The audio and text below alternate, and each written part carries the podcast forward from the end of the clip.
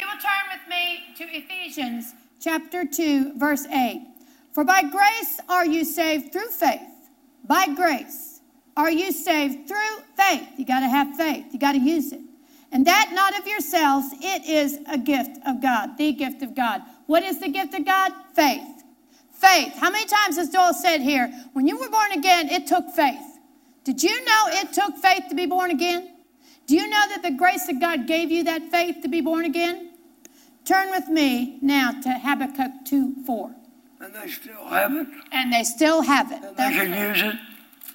They have enough faith to do whatever they need we need to do. Habakkuk 2 4. I want to read you this because we've been quoted this many times. The just shall live by faith. Live, live.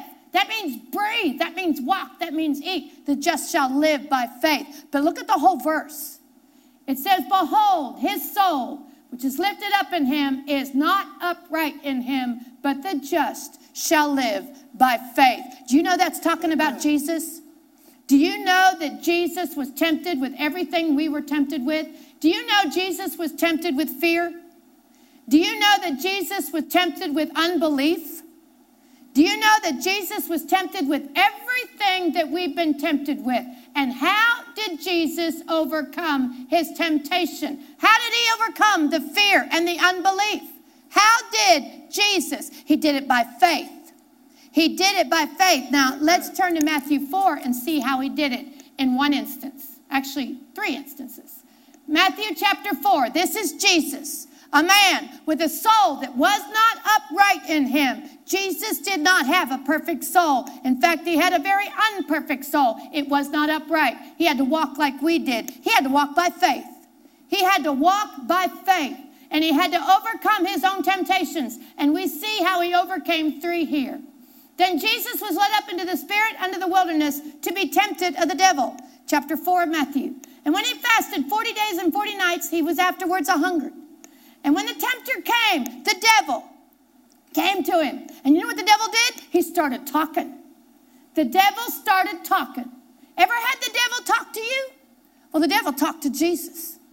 He said, and when the tempter came to him, he said, If thou be the Son of God, if thou be the Son of God. Ever had the devil come to you and say, If you're born again? Maybe you're not born again.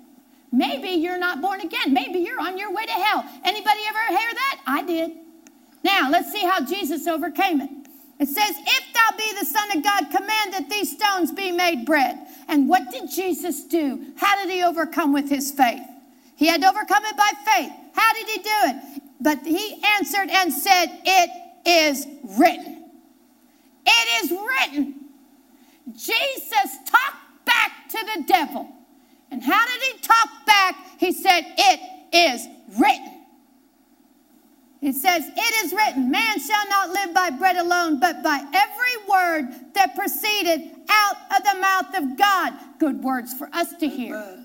Let's see what the second temptation. And then the devil taketh him up into the holy city and set it upon the pinnacle of the temple and said to him, If, if, he said, If thou be the Son of God, again, he said, Cast thyself down, for it is written, He shall give his angels charge concerning thee, and in their hands they shall bear thee up, lest at any time thou dash thy foot against a stone. The devil's talking to Jesus, and Jesus talks back.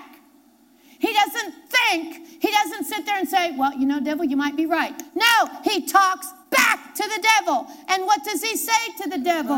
He said, It is written again. It is written. Jesus talked to the devil. He opened his mouth and talked. And he said, It is written, Thou shalt not tempt the Lord thy God. He overcame again. Let's go to the last one. And again, the devil taketh him up into an exceeding high mountain and showeth him all the kingdoms of the world and the glory of them.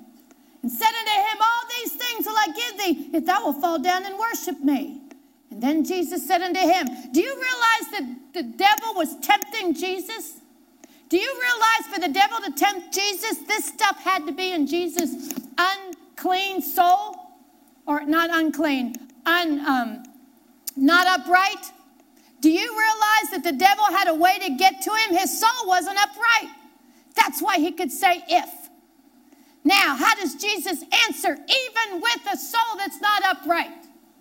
He said, Get thee hence, Satan, for it is written. He talked back to the devil, It is written. Thou shalt worship the Lord thy God, and him only shall thou serve. Jesus overcame his own soul and the devil by talking to the devil. It is written. It is written. You know, there was a day once in Frisco years ago that God came to me and He said, Kathie, you are, uh, you are comfortable in your poverty. You know what? It was time to get uncomfortable. It was time to get uncomfortable, and I opened my mouth and started talking. You know what I found out? When I talked back to the devil, I was talking to me too. And I overcame. I overcame. How many times I said, No, I said, Jesus became poor that I might be rich. I talked to the devil, I talked to me, and if I had to, I talked to God. And you know what? I overcame. I overcame the same way Jesus did. He opened his mouth, he talked to the devil, and he said, It is written. And that's the way we overcome. Amen. Well, I'm going to say more. That's what I figured. You got to talk to yourself. Amen. You got to tell yourself, straighten up, believe the gospel, walk upright. Here's your faith. Don't be such a wimp. Don't be a big baby. Thank you for joining Kathie Davidson and the Ministers of Music from Water of Life Church. She would love to hear from you. You may reach her by email at kd at kdwol.com. Or you may write her at Kathie Davidson, care of Water of Life Church, Post Office Box 861 327, Plano, Texas 75086. You may find her on the internet at www.kdwol.com and on Facebook and Twitter. Until next time, God bless.